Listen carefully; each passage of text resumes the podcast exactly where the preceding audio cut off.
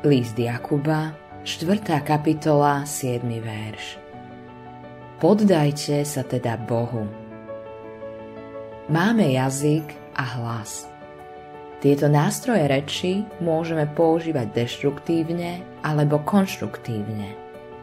Svojim jazykom môžeš ohovárať, reptať, nadávať, sekírovať, hádať sa, alebo ho môžeš podriadiť Božiemu duchu a urobiť z neho nástroj požehnania a chvály.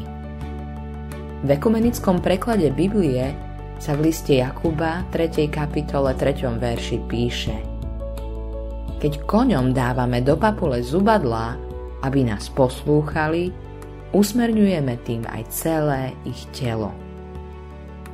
Rovnako je to aj s nami. Keď sa poddáme požiadavkám Krista v našich životoch, naša divoká povaha sa dostáva pod jeho kontrolu.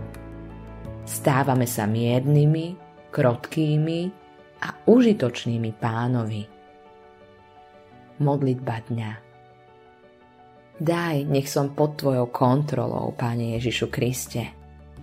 Zober všetku píchu, ktorá mi bráni úplne sa Ti poddať.